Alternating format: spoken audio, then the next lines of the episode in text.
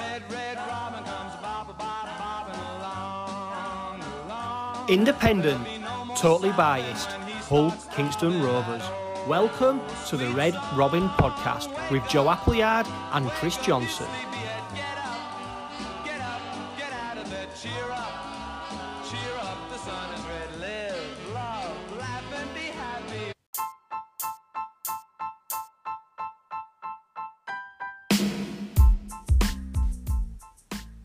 Hello and welcome to the very first Red Robin podcast.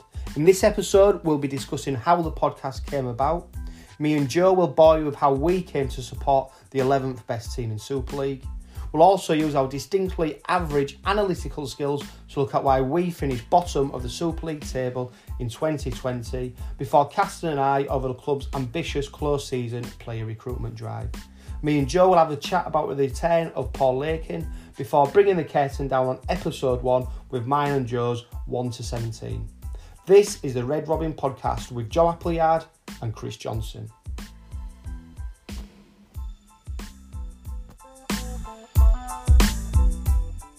The Red Robin podcast is something we're both, you know, extremely excited about.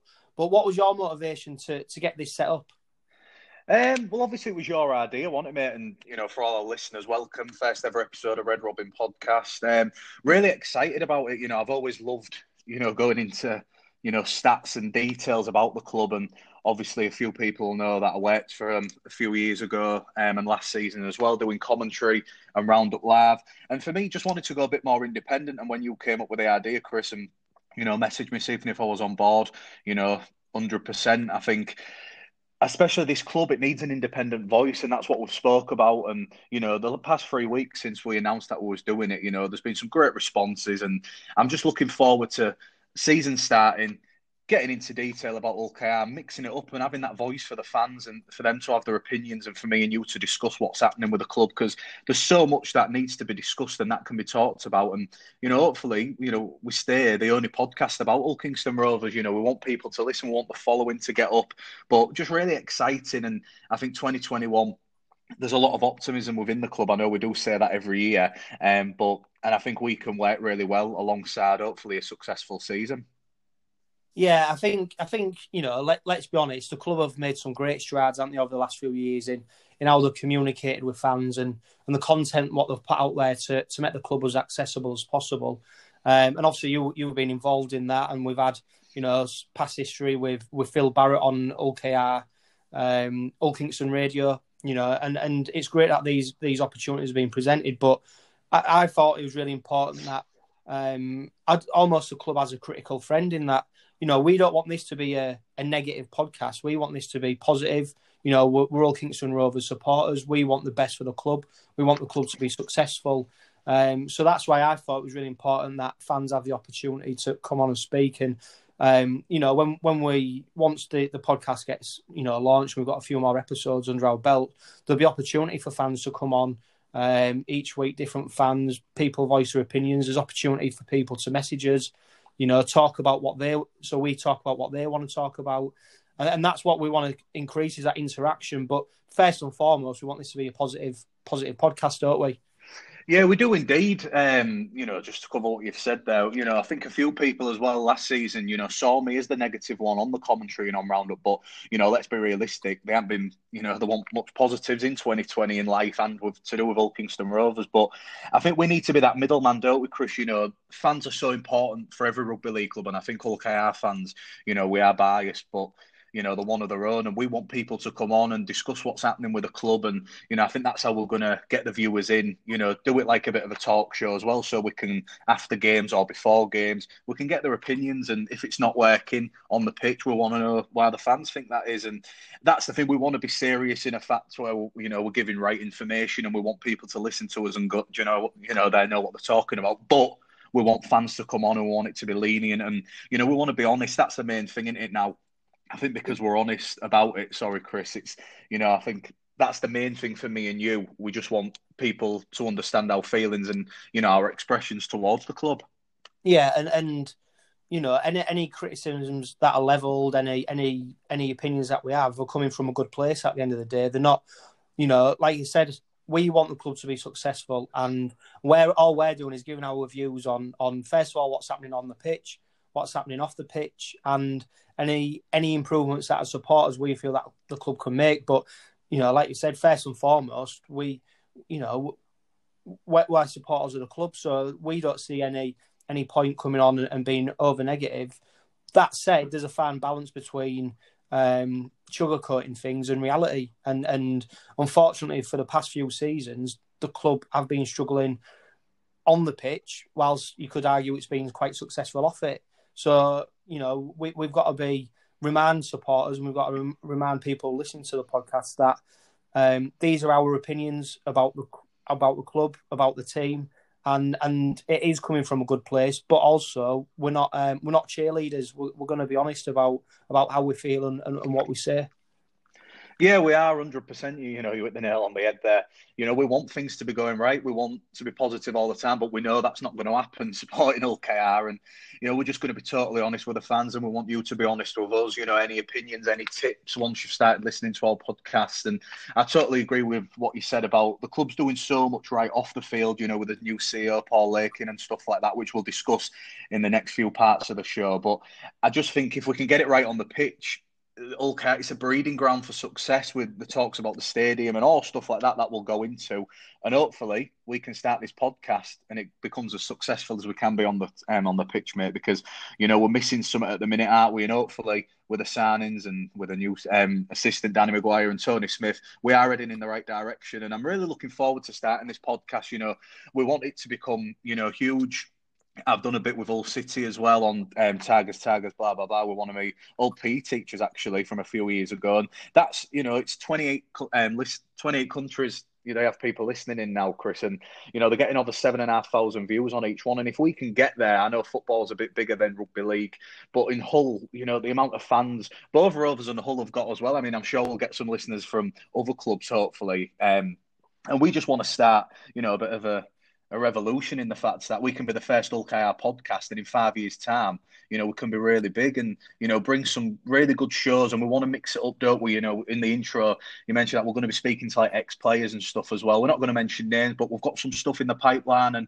I think if we can get ex players on and be honest, you know, about how their time at the club was and speak about that. That that's the way we're going to get viewers up, aren't we? We don't want it to be, you know, repetitive and just previewing games and talking about how we can be better. If we can put silly stuff in between and mix it up by getting people on the show, you know, I think it, you know, it's a re- recipe for success. Yeah, excellent, Joe. So, what? So, let people know where. How did your uh, your Rovers love affair kick off? A love affair. I've divorced the club about ten times, mate. Um, so yeah, basically, Born in 1997, first game against Chorley in 1998, about four months after I was born. Always supported the club, mate. Massive family um, from East Hull, all Rovers fans. Um, and me and you, for people should know, me and you are technically related in a way, Chris. So yeah. our families have crossed over yeah. sometimes, yeah. so we can bring that family orientation to it. But yeah, always gone. Um, went through the dark days, the early 2000s um, in the West Stand, 2006. Obviously, that promotion with my granddad, mum, and dad, brilliant times. Um, managed to sign for the club, played rugby all my life, signed for the club from um, West Hull in 2013, captained the under 15s and 16s, signed a two year deal with the academy in 2015. Um, unfortunately, was part of that time when things bit of a mismatch at the club in 2015. Obviously, getting to Wembley, you know, the record defeat, and you know, t- finding out that we weren't going to have an academy team the year after. Um, so I'll be honest, fell out of love with the club, and um, especially in that relegation season of 2016. Um, actually left the club, went to go play in League One for Newcastle Thunder. Um, made out of chocolate, which obviously a lot of people know. I had a few injuries. Tried to make it in Australia. Um, played a few games out there for Mackay um, feeder team for the Cowboys. Just couldn't get back into it with my ankle injury, mate, and come back. And then obviously started doing Hull Kingston Radio with um, you know yourself, a few other people, Phil Barrett, Eddie Brown, and then the money fell out there actually, which was unfortunate because we really liked doing the commentary for that radio station. And then the club just messaged us, say they wanted to do a talk show, um, and we tried commentary, but it was just the way I felt you know, no disrespect to the club itself and, you know, doing the roundup. But I just want to get my own independent views out there. And we struggled with the commentary sometimes because of the Wi Fi. And I'm looking forward. I've been in the press box for two years, and I'm looking forward to sitting back and actually watching it as a fan now. So I've had a bit of a topsy turvy relationship with the club. Obviously, played for them, left the club, you know, but come back as a fan, and you know, won't change it for the world, mate. Um, you know, I'm opening. I'm only 23. I'm opening my lifetime I can see success like we had in the 80s. You know, so we'll see there. But what about you, mate? When did your love affair, if we can call it, started with the red and whites? Yeah, you could probably call me a bit of a glory supporter, to be honest, mate. Because I think my first game, looking back, was. Uh, Rovers at Wembley in '97 when we beat uh, Hunslet uh, 60-14 in the Silk Cut plate final. Um, yeah.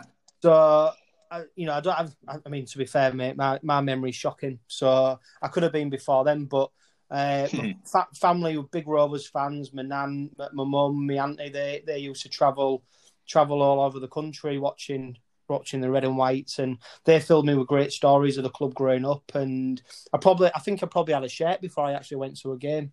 Um, and I suppose it's one of them things, isn't it? When when your family get you involved in in something, you you um, you tend to follow their their path. Um, and then since then, mate, I've just yeah, season ticket holder. You know, go Rovers. Um, every home game, try and go to as many away games as we can.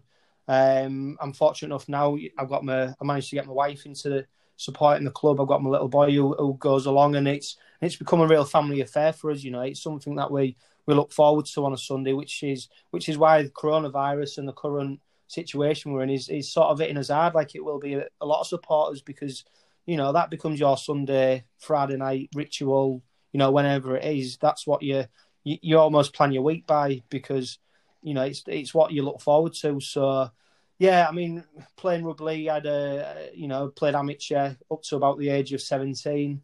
Um, big old City fan like yourself, Joe. So my time's always been divided between going to watch Rovers and going to watch City. Um, but like you said, well, you know, at the very start, th- there's a bit of a gap in the market for for Rovers fans and, and and having their opportunity to voice their opinions other than on Twitter and Facebook. Um, so it's a it's a really exciting journey for us, and you know, like we said, we're, we're, Rovers fans, and we want the best for the club, and and you know, I think this can only be a positive for for us for us and the club, to be honest, Joe. Yeah, let's hope so. Um, you know, it is a bit of a love affair that we've mentioned, and you mentioning, you know, taking your wife and your son now. Obviously, I'm not at that stage yet, but me and my partner, Holly, she'd never watched Rovers, and she comes and, you know, she loves it. It's just that it's a family thing, and I think with COVID, people are missing it. I mean, my last game that I physically went to um, was the Leigh Centurions Cup game in March 2020. It's, you know, you don't realise how much you miss it, and you know, when it's behind closed doors, this podcast can hopefully bring the fans a little bit closer to the club because it's going to be, you know, almost 12 months if we're lucky that we're going to have got back into the stadiums and that's if everything works with this vaccine and we won't go into anything like that. But even with the season being pushed back to the 25th of march you can't tell me that there's going to be seven and a half thousand rovers fans in that round one game not a chance. And i just think you know we're lucky that we can be able to do this and that we're so in touch with the club on social media and against behind closed doors, I think it worked really well. You know, working under the circumstances, whatever happened at the end of the season happened. It was always going to be a struggle to get a full season in.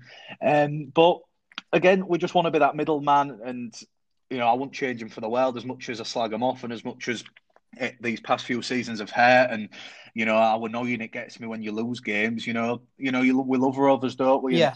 We and that's the thing, you know. We just want people to appreciate how much passion we have for the club, and we want them to come on. And we just want, if this can be like just something for the fans to listen to on a Monday morning, and you know, oh god, the um, the Red Robin podcast, nice one. It's out tomorrow. I'm looking forward to that episode because this is happening or that's happening.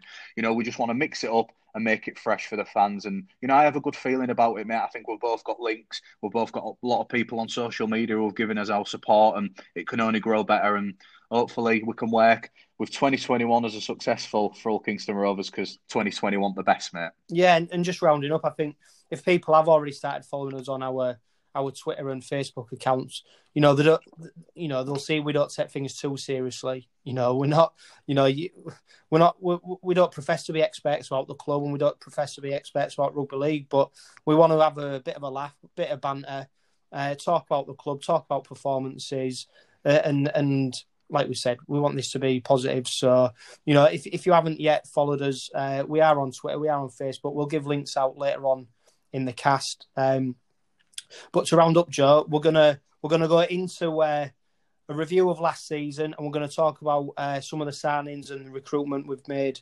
uh, during the close season.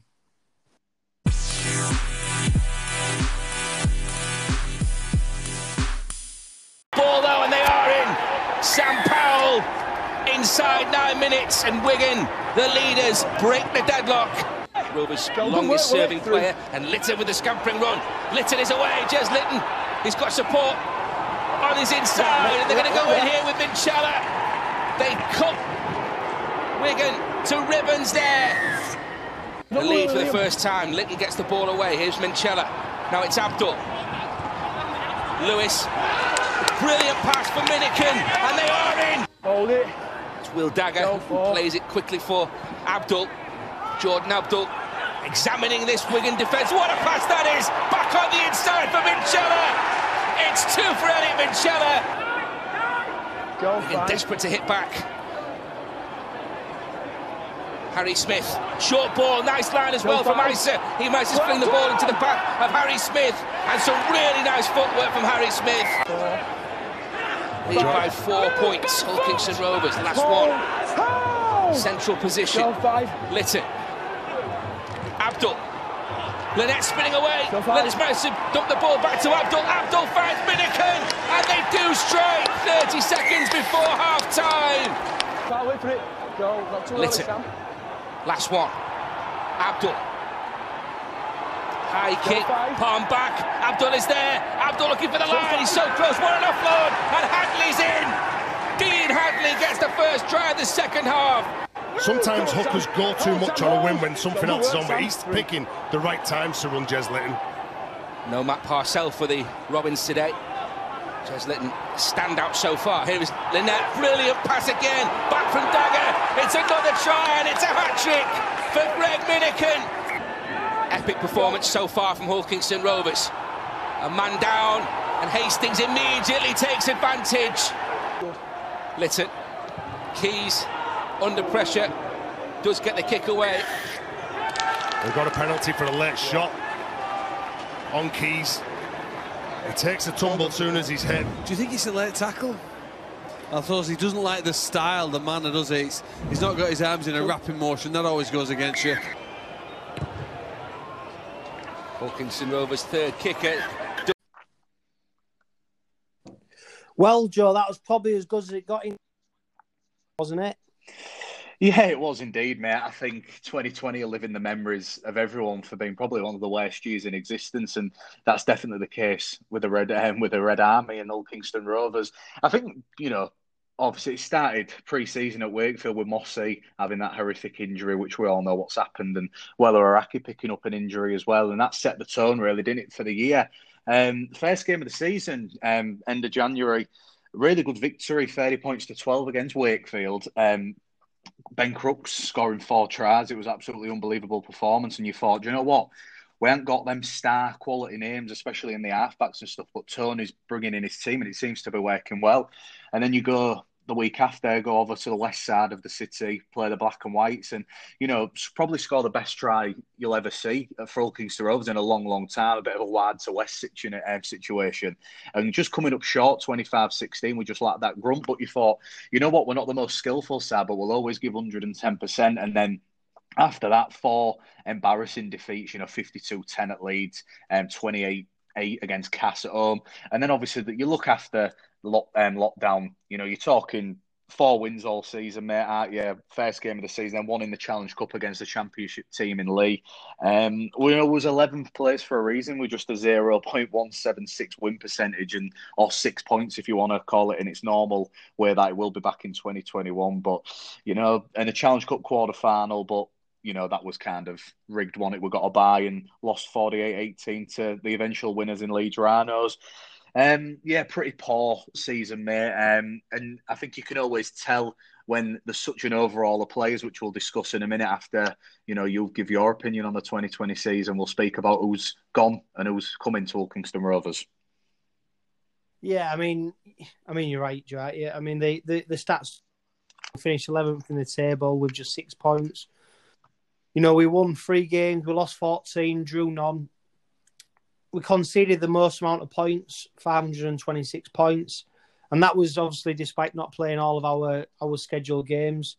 And we scored the least amount of points, just 290 points. So um, the the stats don't lie, do they? I mean, one stat that we we probably uh, don't get mentioned with the league table is the fact that we, you know, travelled the most amount of miles.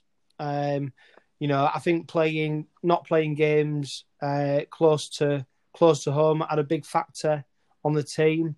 Um, you know, I don't think it's an excuse for some of the performances that they did serve up, but it certainly must have played a, a factor in um, having to constantly go over to Leeds, St Helens, etc., etc., to play fixtures. Um, and and the, the travelling just can't have helped the team whatsoever, can it, Joe? No, and I think we was the only team, weren't we, not to play a home game post lockdown, post the first lockdown. Sorry, Chris, and I think it was right in some senses, you know, when it first happened and it was all behind closed doors. They wanted everyone in the same place. But then you look at it now and playing a derby, you know, 120 odd miles away in St Helens on Merseyside, it, it got pretty pathetic. And I'm hoping even if we're not allowed back in for the opening few weeks or months, whatever it may be, we don't know this minute. I'm hoping it's just the normal. If we're playing Wakefield at home, it's not in Leeds, it's in East Hull. And that's the same if we're away, you know, to anyone, you know, we got to go there because it, it equals it up, doesn't it? And you know, I think we we draw a line under 2020, mate, and we are positive towards 2021. But for me, just before we move on to this season, my player of the season was Elliot Minchella.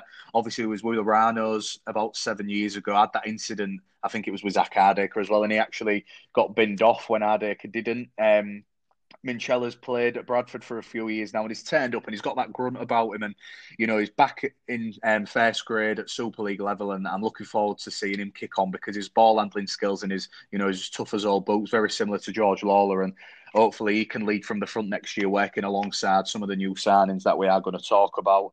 Um, and just to do- literally just to finish up on 2020, mate, I thought we dominated. We got dominated in the middle too many times. We need to toughen up and build around youth like Mikey Lewis and stuff like that.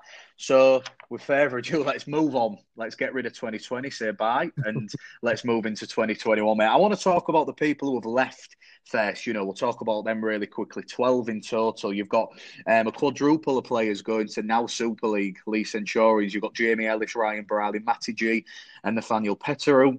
Obviously, Robbie Mulhern has swapped with Louis Johnson. He's heading to Warrington, while Louis back at the Red and Whites next year. Mitch Garbutt is going to the south of France with Toulouse, and another person going to Toulouse with Limoux Grizzlies, I'm going to say. I hope it's pronounced right. It's Carl Trout.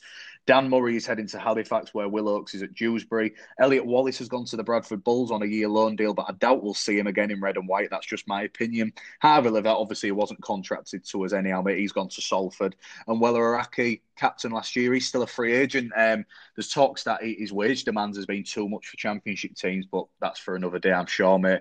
What's your opinion? I think it's the right decision. You know, I don't, I don't like the term deadwood, but there's definitely a few people in there who, you know, they, they didn't have a future at Hull Kingston Rovers, and Tony's done well getting rid of them all. And I think even though we've brought in less players, the people who have left, you know, rightly so. Yeah, and and just on uh, Weller Hauraki, I've got on good authority that he's doing a bit of scaffolding at the moment, which is uh, which is a bit of a shame if he don't get fixed up for, for next season because he was uh, he was one of the players that I thought we might have kept hold of. But um, what I would say is that you know you've just give that list of players of of who's left and where they've gone, and what you'd suggest is other than Robbie Mulhern, and they've not really gone on to bigger and better things, have they? And maybe that's um, that's probably why we was where we was last season. You know, we've signed you know, players who, who on their day are probably capable of, of amazing things, but consistently over a season are, are just not quite there. And I think, um, like you said, that the fact that they've not gone to bigger and better clubs means that they're, um, you know, I think they're, um, it's a symptom of uh, of our season, and it, it's probably pretty telling. Yeah, and you know, you look at Will Oakes who signed um, from Wakey back in 2016, and Rovers paid a fee. And I remember at the time, it was when I mentioned earlier when the City of Hull Academy happened. You know, for the first few months, he turned up, and it, you know, he was like, he's going to be amazing. This kid made his debut at Wigan, and it just that worked out for him. You know, he's, he's got a young family. He's, I think he's my age, 23. He's got two kids now, and you know, I think he's happy and content. He's been playing in the Championship. Um, he's a West Yorkshire lad, and that just hasn't worked out. And I think you know, you look at Petteru, Mulhern, Garbutt, all prop forwards And again, we for Hull Kingston Rovers, we need to dominate the middle of the park, and I think you do throughout Super League, and we just haven't done that. And hopefully, with these signings that we're going to speak about now, mate, you know, for Jez, for Mikey Lewis, for Matt Parcell, it's going to speed Hull Kingston Rovers up in attack because I think that's needed. So they're the guys who have gone and we'll speak about the people who are heading in now. Some really high caliber signings, mate. And we'll start off with Albert Vete from the Melbourne Storm, a two-year deal. A lot of two-year deals happening in East Hull this year. 54 games, four tries in um, NRL, probably the best competition in the world by country mile. Hard hitting runner, um, not known for many minutes. Um, I think he does about 30, 40 a game. But if he can come on, you know, hard running, hard hitting, that's what we need, don't we? A no nonsense prop forward, and that's what we've definitely got in Albert Vete.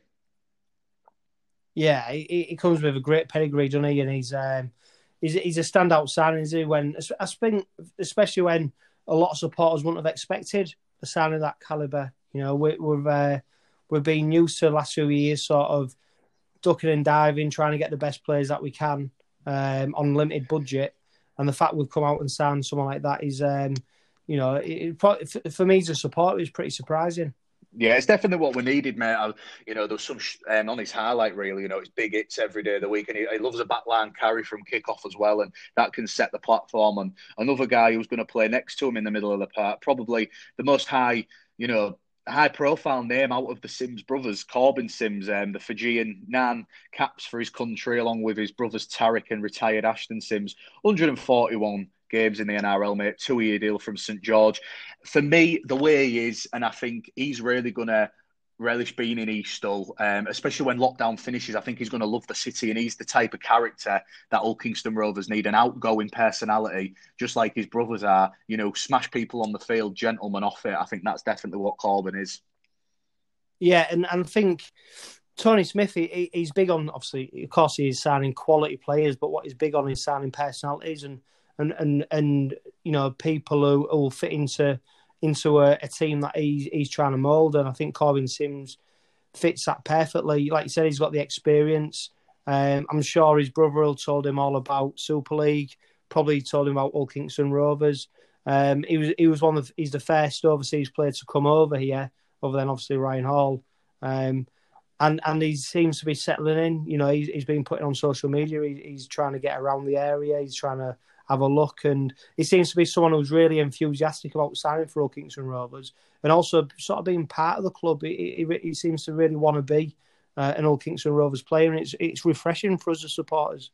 Yeah, that's what we want, though. We want people, you know, want to play for us. It's not just grabbing you know, 100 grand a year for two years and playing six games like we have done with a lot of Australians that we've had or overseas players. And obviously, another player that we got from the NRL, mate, but he's an Englishman and probably the most high profile signing out of, you know, out of them all. He's a living legend, in my opinion, the most, um, the prolific try scorer in England international history 38 games, 36 tries you know, powerhouse of a winger, Ryan Hall. For me, massive coup. Um, you know, there'll have been clubs after him. Obviously, he's based in Leeds, so there'll be a lot of West Yorkshire teams after him. For him to come and work with Danny McGuire, his good friend, and Tony Smith, you know, you, you don't win everything as a player and go to Sydney Roosters. I know it didn't work out, but the amount of tries he scored for both club and country and his yardage out of bad ball, which I think we struggle with massively with our wingers and centres, you know, he's going to be really good for Hull Kingston Rovers, I hope. And I'm looking forward to seeing him and Shaun Kenny-Dowall.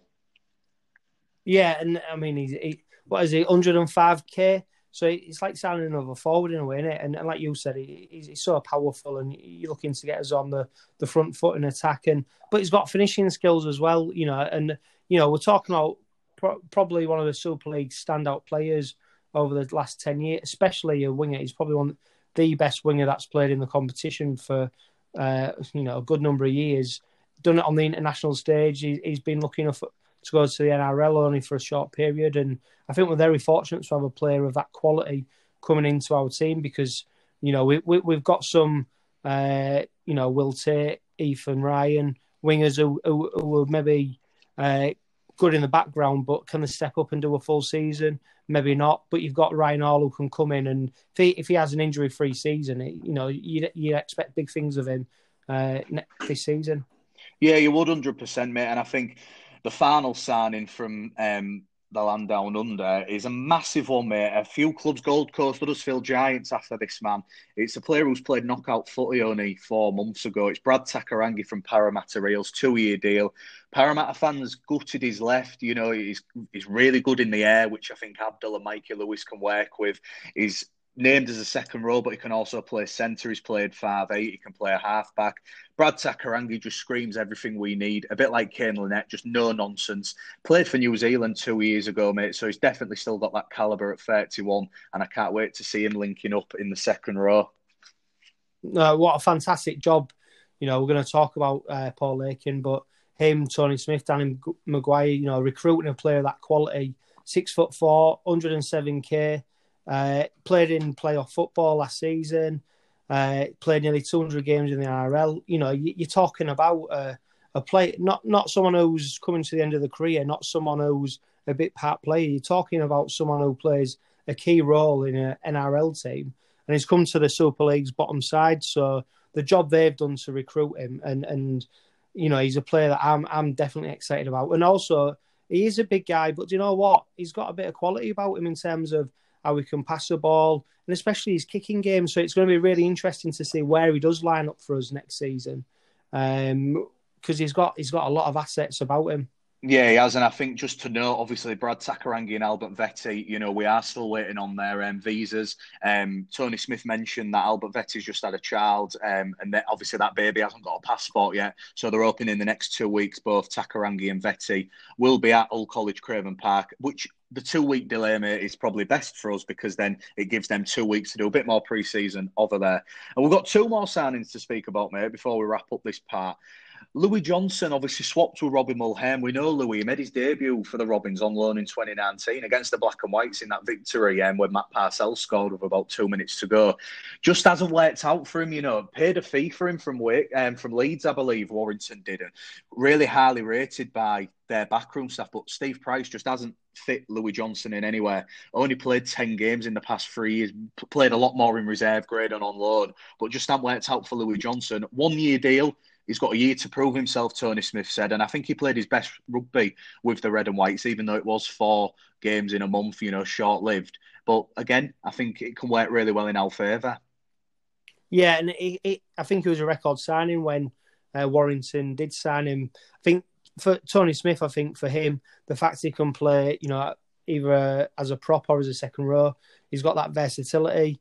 Um, he, he's young obviously he's still got a, a, lot of his career ahead of him. When he came on loan to us, you know, he, he, you know, he wasn't a bad player. He showed a lot of promise, and I think that was enough to convince uh, Tony Smith that that he was a, a, good prospect. And obviously, you know, let's be honest, the fact that we managed to move Robbie Mulhern on, um, free up some wages to then bring in um, other players on the back of that. Luis Johnson, you know, he's, he's a body who's coming in and, and he'll be a, I think he'll be a squad player, but you know, I'm optimistic that he might actually, you know, prove him. You know, like you said, he's got a year to prove himself.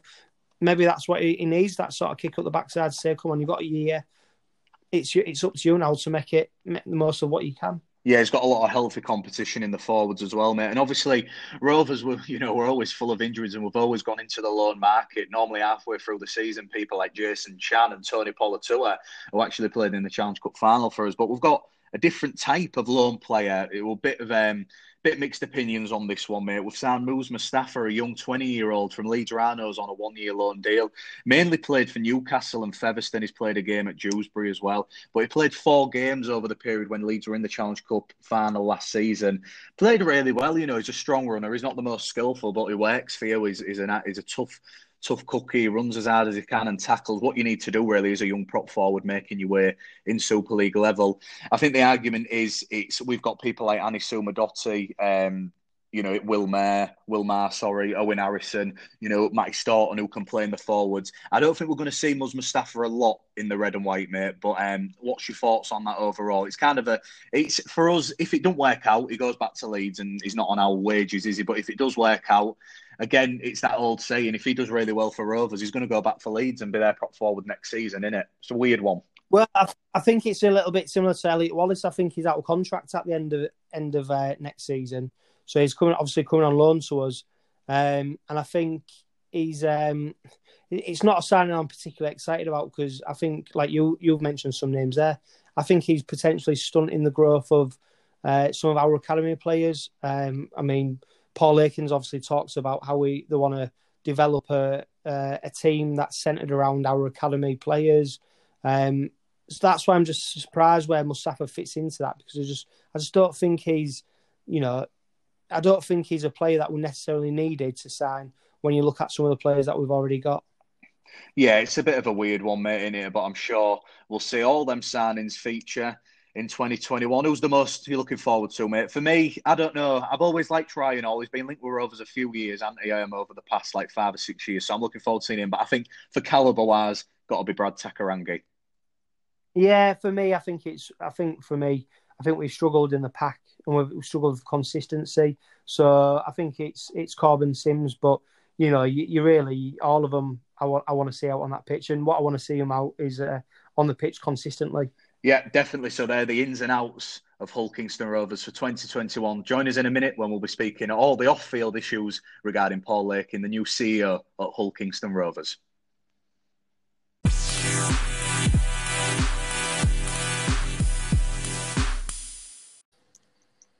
My belief is the club has all the right ingredients to only progress through what will be a very difficult and financially challenging 2021, but 40th anniversary in 2022 stronger and ready to kick on. We will spend the year looking for new investment, but we have Neil, uh, Chairman Neil Hudgell's incredible commitment commitment to the club, and that gives us some immediate stability our on field strategy is clear. We want to build a core team around the talent we develop through our academy, complemented with smart external recruitment. We've already seen several first team debuts this season as a result of the great work John Bastian and his coaching is doing and continued progress to our success. Do you think, Joe, that uh, the appointment of Paul Lakin is crucial to uh, success going forward? Um, I believe so, mate. You know, that was from his open letter when he it to us supporters back in October. Um, and I think it was just the right time. You know, he's got a really impressive CV moving on to like Stoke, who was in the Premier League at the time and done other bits of business within Premier League football, which there's no higher sporting, you know, achievement really. It's the biggest and best league in the world, in the most popular sport in the world. So he's been there, he's done that, and he knows so much about the club. He left in 20, uh, 2008 after promotion with Morgan and signing people like Ben Galea Dobson um, Clint Newton, their main signings, which he's done, you know, quite similar now, aren't he, with Brad Takairangi, Korbin Sims, Albert Vete. And I think with Mike Smith leaving as well, obviously his role as CEO, Neil um, leaving his role as chairman, Paul's going to come in and revamp it all. And, you know, we're going to speak about what he spoke to the Hull Daily Mail about. But he, he, he said it's a really interesting reading. He's spoken about the financial issues of the club and about all the members and the purchases of the stadium, which we'll go into now. But for me, Paul Lakin definitely is the right man for the job. Hopefully, we can get new investors, new buyers, and he can lead from the front because I think recruitment wise, him, Tony Smith, and Danny McGuire, they know what they want and they know what they're going to get, and they've certainly done that with the you know the caliber of the signings they've got, and he's only been in his position three or four months. So positive start, mate, and I think he's definitely the right man to take us forward as chief exec. Yeah, I think if we're honest, I mean Mike Smith, he's been a great servant to the club, hasn't he? He's, uh, I mean, he even stayed on post him uh, retiring uh, or, or, leaving the club, and he's, he's steadied the ship during the, the coronavirus uh, pandemic, and you know, it, has been crucial to bring in a lot of off-field investment and, and making the club a lot more dynamic in what it does at Craven Park, such as hosting concerts, you know, hosting well-titled championship fights like Luke Campbell and Tommy Coyle, etc. And he's managed to oversee that that period, but I think he, he's probably maybe stagnated a little bit, and I think Paul Lakin is maybe the man to take us forward um, post Mike Smith. Yeah, I believe so, mate, definitely. And I think Lakin, you know, he's worked with Eddie Hearn at and having people like Little Mix, Paul Heaton and Jacqui Abbott, um, you know, have done concerts at Craven Park the past few years. I mean, you know, Little Mix are the biggest girl band in the world, mate. You know, that doesn't just happen overnight. It's a lot of hard work. And I think for the revenue and income, you know, the club gets, I think we need to carry on doing, you know, doing these concerts and doing these weird events. You know, we even had a Quidditch tournament a few years back at Craven Park. So it's not just a rugby stadium. And I think what we need to do is to become a big brand within, you know, the, the European Super League, as they like to call it. We need to develop the West Stand, like you said. You know, the Roger Millward stand. It's you know, it's lacking its um, colour a bit now. It needs a paint job and you know a bit of a revamp. And but what's interested me, mate, is um, and we spoke about it before we came on, uh, is this South Stand project he mentioned. Um, he's mentioned he's going to put an LED. Like a big screening like you get at major football grounds and you've got like your Wigan and Saints. Um, so that means that South Stand that we've known is going to get changed, which I think that's the right attitude. I think the first first things first, so we've got buy the stadium, and he spoke about obviously over the festive period, talks brought down due to people being busy and people going home for Christmas. But that stadium purchase, he hopes, is only a few months away, and doing that um, you know, you look at obviously he's a footballing man, Paul Lake, in the past 10, 15 years. You look at Leicester t- six, seven years ago, there was in the Championship, they've come up. I know they have a lot more income and revenue than Hull Kingston Rovers due to the stature of the sport, but their training facilities are unbelievable because they purchased their stadium. And it's just these, it opens different paths and opens different doors, doesn't it, mate, having this own stadium because we can control what's on it. And hopefully in five, six years, we can build a big training facility on there. We can host concerts and boxing events events and wrestling if WWE comes over. It's little stuff like that that gets you money in, which we can put towards the club on and off the field. Yeah, and and the reason they're looking for this off-field investment is because, you know, obviously Neil Hudgell said he was stepping back from from the club, and and, and he'd it was pretty sad, really, wasn't it? Because he said he'd he'd, he'd uh, lost enthusiasm for the game. He'd, he'd lost sort of a bit of motivation, and um, it, it, was pretty sad to hear at the time when Neil Hudgell was obviously making the announcement. Hence why they're, they're, they're, trying to get this investment into the club. But I think it's worth remembering that you know Neil Hudgell is like a he's a bloke on the street, isn't he? He's he's a, he's a Rover supporter through and through, and he and he he shares the pain that we we feel, and he's he, but he's ready to dip his hand in his pocket and thankfully, he's managed to underpin the club during this uh, uh, pandemic. Um, I know the I know Paul Lakin said that the, the club's been um, underpinned by the fact that the the furlough scheme and uh, the government loan that they've managed to obtain has helped the club massively. But it's important that you know we don't forget Neil Hudgell, and although he said he's lacked his motivation to, to be involved with the club, and he's and he's looking to set back, that you know if it wasn't for Neil Hudgell, the, the club wouldn't be where we are where we are now the, the club probably won't exist in it at all. No, probably not, mate. You know, he started as a sponsor, didn't he, just for the share? I think 2003. 2004 after the dark days, you know, when Klemke got us out of administration and stuff. And, you know, the money he's pumped in, mate, it's just a shame that him and Mike Smith have done a lot of work. And, you know, if you love them or you hate them, they've put a lot of work into Hull Kingston Rovers and they haven't got much from it from the tenure. You know, they've got um, a promotion, um, and the relegation and stuff like that, and obviously the Wembley um, final, which ended in an embarrassment, and probably would have been better if we wouldn't have got there. In all, um, all honesty, but I think it's a fresh start. Neil's, you know, is a solicitor, he's a lawyer, he's an independent guy. He likes to speak his mind, and I think he's come to terms with that. He don't like the way it's being run, the Super League now, and that's, you know, that's his opinion. He's stepping away, but we do need to appreciate how much they've done for this club. And I think talking about people who have done stuff for the club, we've still got 4,300 members signed up, mate, which is massive. You know, the people of East Hull and Hull and the surrounding areas, working class people, you know, you know, um, nowhere near as much money as like your Neil Hudgells and your chairmans of the club, but they've still pumped in a lot of money every month during this lockdown where people have been out of work, people have been furloughed. And for you guys listening, obviously 4,300 a year, and hopefully we can get to that 5,000 mark, Chris. It's absolutely brilliant in it that they're still putting their money in. Um, I've been a bit of a freeloader past two years, mate. Obviously working for the club, I haven't got a pass, but you know, I'm back sat with my family now in the North Stand and started paying my way again monthly. And it's just good to see it that that fan base is still there. And obviously, when this vaccine gets rolled out, we can start getting back into the stadiums. Then num- them numbers are going to rise, mate. Yeah, it's. In, I mean, it's incredible support. You've got four thousand three hundred people who are who are basically paying to a club that's, um, you know, not very successful, unfortunately.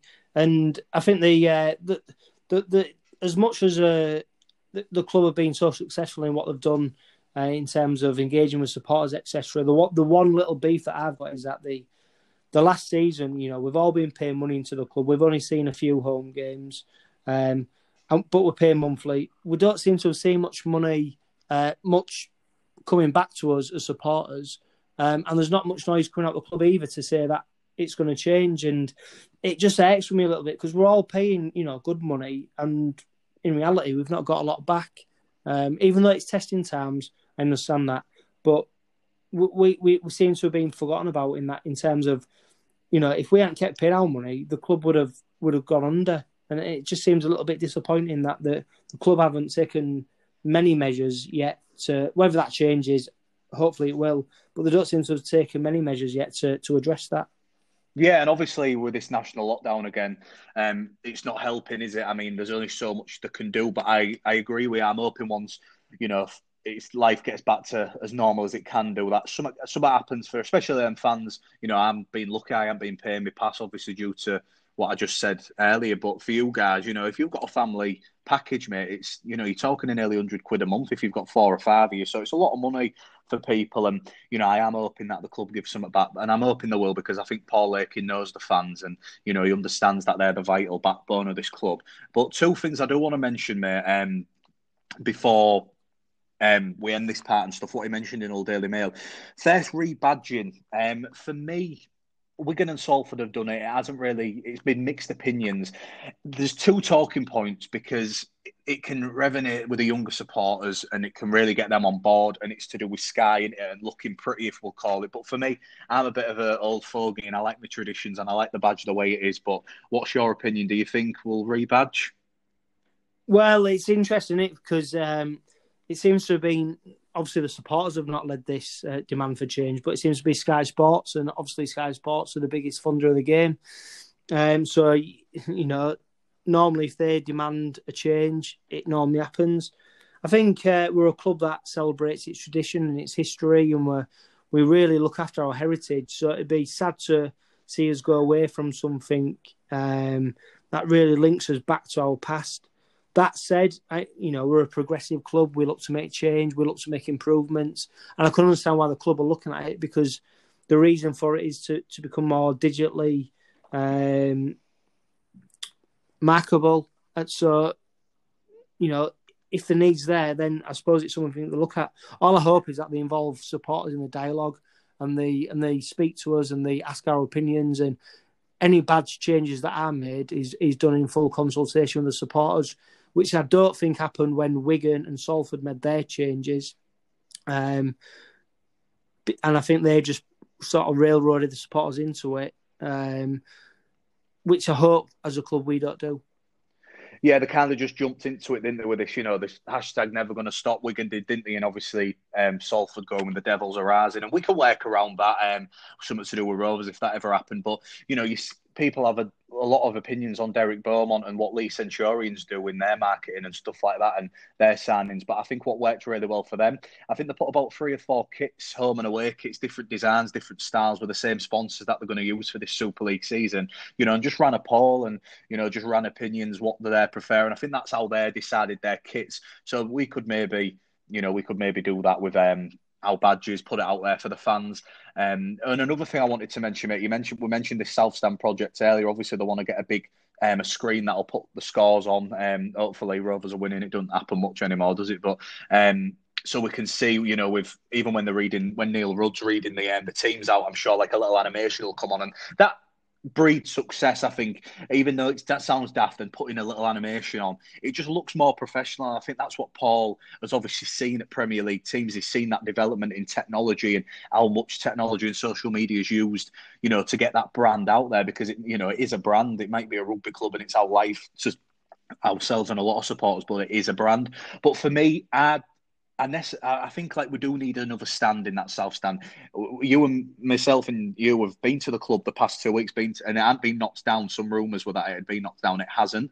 Um, I'd like to see a little stand, you know, for the away fans. I don't agree with them being in the Colin Hutton North stand. That's just me being a bit petty and stuff. But for me, I'd maybe like a brand new south stand where you can, you know, shove the away fans in, um, and Rovers fans can have the North fully. But I definitely think the technology needs to be developed around the stadium and in five or six years, you know, I'd like to see a state of the art training facility. So, you know, it's like Craven Park's like.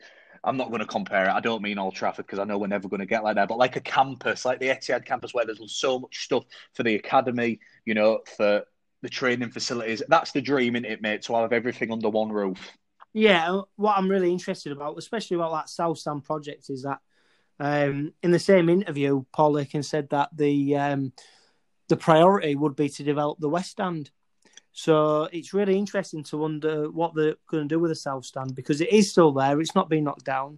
Obviously, it's a it's a great place to quarantine uh, the supporters who come from across the bridge, but in reality, it doesn't. it doesn't. You know, you, it never gets filled. Um, so it'd be interesting to see what that project is. But also, you know, let's be honest, the West End is sort of showing its its time. You know, and, and when the club are increasingly look to attract investment from outside sources, the best way of doing that is through sponsorship, etc. And uh, at the moment, you can't deny the the West End doesn't it doesn't just you know it's probably served its purpose, and I can understand why they want to to develop that first. So it'll be it's really interesting times, and, and it'll be interesting to see how they do develop the ground going forward. Yeah, I totally agree, mate. It needs a lick of paint. I'll tell you that. I was in it last season. It's um, you know, it's had a bit of a paint work it needs, and I think you could maybe bring a few other know, seats. Joe, Joe, because I, I go in the terrace, whereas you'll go in the uh, the prawn with the prawn sandwich brigade. So I, I wouldn't know what it's looking like at the moment. Well, I'm I'm glad that I can come off um, Facebook Live because I've got my suit on now, so um, that's what I'm used to when I um, talk about Hull KR. But um, yeah, I think there's so much stuff, and it's really positive, mate. You know, just to wrap up this part of speaking about Paul Lakin. But again, big raps to Mike Smith and Neil Hudgell. You've definitely helped steer the club in the right direction, and you know, positive things, mate. So let's hope 2021, Paul Lakin's first season back on and off the field, success for Hull KR.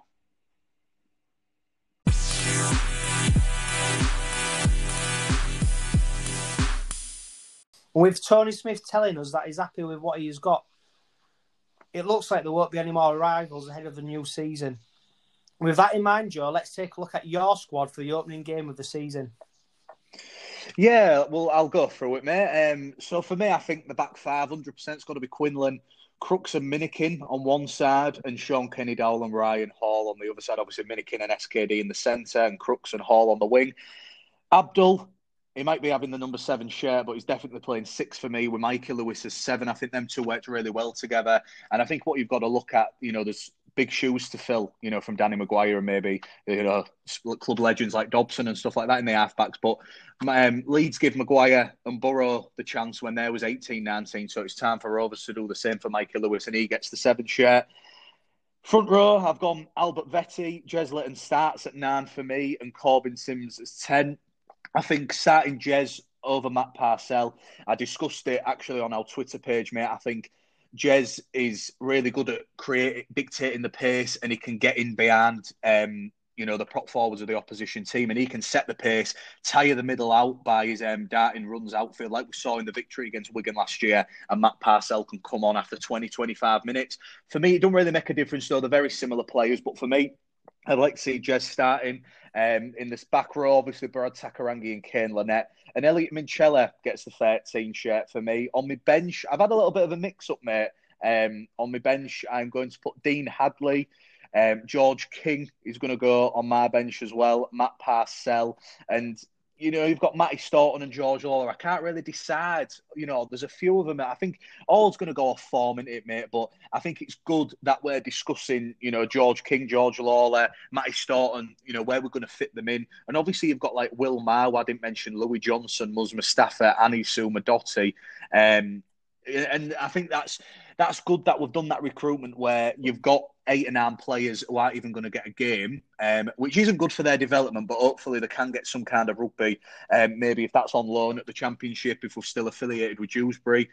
Which I'm sure we are. Um, a few ex Robins at Dewsbury now in Joe Wardle and Will Oakes um, and Brad Clavering, stuff like that. So for me, that's my starting 17, mate. Um, I'm going to say George Lawler gets the nod of uh, Matty Storton. What about you? Is yours different to mine?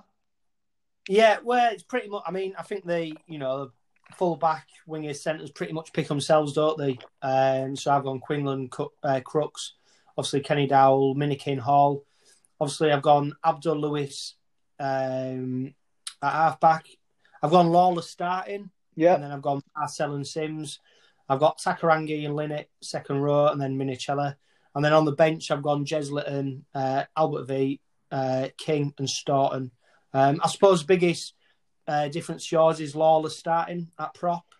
Yeah, I mean, obviously, when I spoke at the beginning of the show, I mentioned when I was at the academy in 2015, we was actually short of um, short of forwards at the time. And, you know, George had left Hull FC when he was 14, 15, and he was playing for West Hull men's team. He was only um, 18, 19 at the time. And he came in and honestly, mate, you know, it's you know, I don't want to brown nose, but he came in and absolute fitter than any of us, stronger than any of us, and it was like, God, this kid's you know really good. And he actually made his debut that season um, against Widnes the week before the Challenge Cup final, and you know he's come on leaps and bounds. I know how good he is ball handling, mate, as well. So I like to see him in the second row and the back row. I think in the you know playing as an eight or ten as a prop, sometimes I think he's limited of what he can do. Um, but him and Minchella very similar. I want him to run at the line give that option of either running at the forwards or passing because I think we're very one up rugby the past few years and we need to change that up. But we've got some ball handling forwards now in Takairangi, Kane Linnett. You saw what he did against Wigan um, in that victory, for um, four assists. So we've got a really good squad depth. I've noticed Dean Hadley don't get in your starting 17. For me, I think he plays every week, mate. He's a workhorse. He can do 80 minutes. He's not the most exciting player, but he does the hard graft, and I think that's what we need. Um, I want to apologise because last season, um, after that Wakefield game, I did slag George King off, but for me, I've looked at his highlights. I thought he did really well in the derby, and I hope he proves me wrong this year because he can he can go on the bench for me as well because he, he obviously had something in him, mate, set playing for Warrington and Wakefield over 60, 70 first grade appearances. He's only a young kid, obviously brothers with Toby, who's still at the wire. Um, so for me, I think the forwards, we've got a really strong squad depth. I'd like to have seen us bring in another halfback, in my opinion. Um, again, it might work in our favour with Mikey and Abdull. We can build the next five, six years around them. Um, and obviously, you've got Will Dagger and Quinlan who can play in the span at fullback. But I just think we're lacking that bit of experience. I think we know what Abdull can do. It's if he can be consistent. That was always his problem at Hull. And he had absolutely some world beaters, um, world beating games for Hull KR last season. But then some games he touches the ball about nine times. Um, and for Mikey, he's raw, he's inexperienced, done really well in League One and the Championship. For me, if we had that experienced halfback who could slot in, Mikey could play 10 games in the Championship where it's tough. He can dominate that pack. He can become a leader because I think it's going to be tough for him to come in. But these prop forwards like Korbin Sims and Vete and Takairangi, hopefully they'll work well. And Mikey Lewis has got a great coach in Danny McGuire, the best halfback in Super League history, in my opinion. And Tony Smith will really rates him highly, so he's definitely one to watch in 2021, mate. But for you, Dean Hadley, how come we don't get him? Yeah, I just, you know what? I'm, I, I think we Rovers have gone uh, for too long down the road of sort of, and and this is not a criticism of of, of uh, Dean whatsoever because I think he's a, a, fantastic player. But we seem to go with uh, players who can play in a number of positions, and I think ultimately that's maybe why Dean left uh, that team from the other side of the river that we don't really talk about because mm. he didn't he didn't make a position his own maybe, and he was quite versatile and you know. I, I, I just think we've got players who are specialists in their position, and we can look to bring on. Um, the biggest concern for me is well, I've got two actually. Quinlan at fullback, because if if he if his injury record continues as it as it has, then Dagger's going to be the, the, our main fullback, um, and then the halfback partnership between Abdull and Lewis. Um, I reckon Tony Smith might throw a curveball in there and go with Keyes. Although I, I'd prefer to play Lewis, I think Tony Smith might actually go with Keyes. Uh, just, yeah, that's a big shout, isn't it? That because I think I just think Keyes is obviously I know it's a, a, lot of it was in the championship with Bradford, but he's played a lot more first grade rugby, and I think Lewis is still raw. Um, and when I mean, last season we went through that. We had uh, Brealey, Ellis, and Abdull, and we went sort of through that rotation. Whether we was forced to it because of injuries or whether Smith actually wanted to do it, we seem to rotate the the halfbacks, and I wonder if he's going to go with that that down the uh, this season. Um, but I would still like to see another experienced halfback in there because they're such crucial positions. They are, mate, and I think you know Declan Patton. He was heavily linked with Rovers at the time. Obviously, an English halfback who wanted class on the quarter spot, and you know he played really well in the back end of last season. And again, it's too many cooks spoil the broth. Obviously, we've got Rowan Milnes as well, who was a young halfback, and he can come in maybe, or he might go back on loan to Bradford or Dewsbury ever in the Championship. But for me, you know, I don't, again, I don't, it's early doors, but I don't want to slag players off. For me, I think if you've got Keyes as your halfback, I think we're going to struggle. Um, I would like to see Mikey there. You know, it's dividing an opinion um, on a lot of fans, really. So, again, leave your responses on our social media pages. Who gets the nod at think- halfback for you? Let, let's be honest, though, Joe. I mean, Mikey Lewis is going to be the poster boy. You know, he's, he's the he's the go-to man for fans because He is. He he's is. homegrown. He's come through the academy. Obviously, he's a supporter of the club. His family are, you know, support the club. So anytime things are going shit and he's not playing, who do you go to? That's the thing. It's very much if we lose and he doesn't play, it's definitely put him in in it. But it's not all about that. His development's key. And again, working with Danny McGuire and stuff, you know, it's going to be massive. But it's definitely a talking point, mate. The halfbacks. But you look at kind of the journeyman who, you know, for us in this team now, you, you've got Jimmy Keinhorst picks up the number thirty-three shirt. Obviously, the best debut I think I've ever seen scoring in the last second against the Black and Whites in 2019.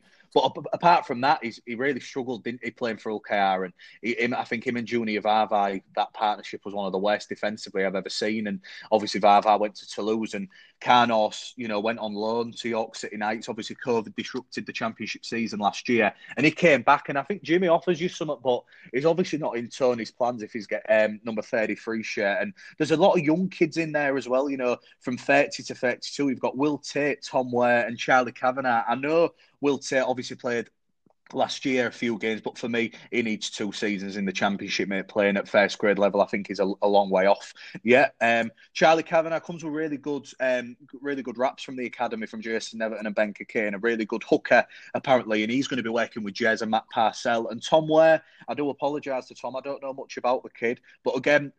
Being the, them young kids, we've missed that. The back numbers in any strong side is always the academy. You look at Saints, all the young prospects get first team shirts and train with the first team, whereas we've kind of missed that. And I think having them lads in, same as Annie, Annie Sumadotti, Rowan Milnes, Joe Keyes, um, even Owen Harrison and even Ryan for some extent, they're all with the first team. They're all developing, and that's heading in the right direction, in my opinion.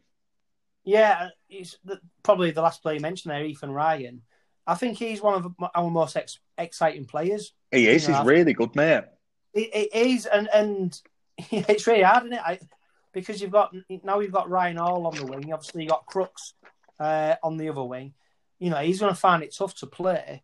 Um, I just hope he don't become, I don't know, a, a, a player who, who who's almost stunted by um, the players in front of him because he, he's so exciting, and we obviously we've seen that um, some of the tries he scored, and the, I think he scored one for his last. I can't remember who it was against where he he almost did a full somersault. to- to Saints, score. Saints. Was it Saints? Yeah, and, Yeah. and you know he's an incredible player, and but it, it's such a hard, and, and I think this is a symptom of us struggling for so long, in that we don't have the opportunity to develop these youngsters because we're all every result literally matters uh, because we're fighting, you know, relegation or or finishing bottom, and, and this is what I hope to see is that actually we have a bit more of a steady season. two players for me who's a bit make or break. And if you want to say something different when I finish, go ahead. For me, they've got one year left of the contracts. It's 19 Will Dagger and 21 Owen Harrison. For me, I think Owen's six foot five, 110 kilos, don't use his size, don't get involved in the game um, enough for me. And that's just my honest opinion. I don't rate him as a player. And I, again, I hope he proves me wrong. I don't want to slag the kid off on episode one, but for me, I think he's got to show a bit more you know, going in when he does get a chance. A game last season, Huddersfield on a Thursday night on the Our League app, you know, I think he played 35, 40 minutes, took about two drives in. And Will Dagger, a really mixed opinion on this one, mate. He played a lot, he played a lot of games because of Quinlan's injuries, but some of the stuff he does, I mean, he's kicking, um, kicking from um, the middle of the park, restart. He, at least two times a game, he seems to put it on the full. And I think his positioning in attack for a kid who's played almost 60 first grade games, it's got to be better. And he's, he's had some big raps from England Academy, Wakefield, and Wigan, um, Warrington, sorry. Um, and for me, it's just not working for Will Dagger at the minute. And I hope this one year deal, same as Luis Johnson and same as a few people have got, it really gives them a kick up the ass and, you know, they can prove that they've actually got Super League calibre within them. Yeah, I mean, especially on Will Dagger, um, you know, I think at the end of last season, I said actually we maybe should cut our losses with Quinlan, and because just because of his yeah, injury, I agreed. You know, I, I, you know, and persevere with Dagger because I think a lot of the things you've alluded to is a symptom of not playing week in week out, and mm. and some of the decision making. You're right, he's a bit erratic, but he's such a brave kid as well. He put he puts himself in incredible positions he's got that Turner pace, and I just think with a bit more, a bit more game time at first grade, he, he could be a fullback we're, we're talking about for a number of years. But he's got. got sorry, mate. Go on. No, I was just going to say, but we're talking about the here and now, and the here and now is your best players have got to play.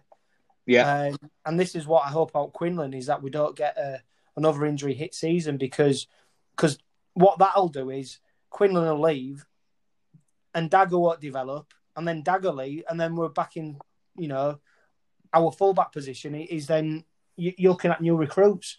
So it's a it's a well. This is why we're not the head coach of Hull Kingston Rovers because you've got some tough decisions to make.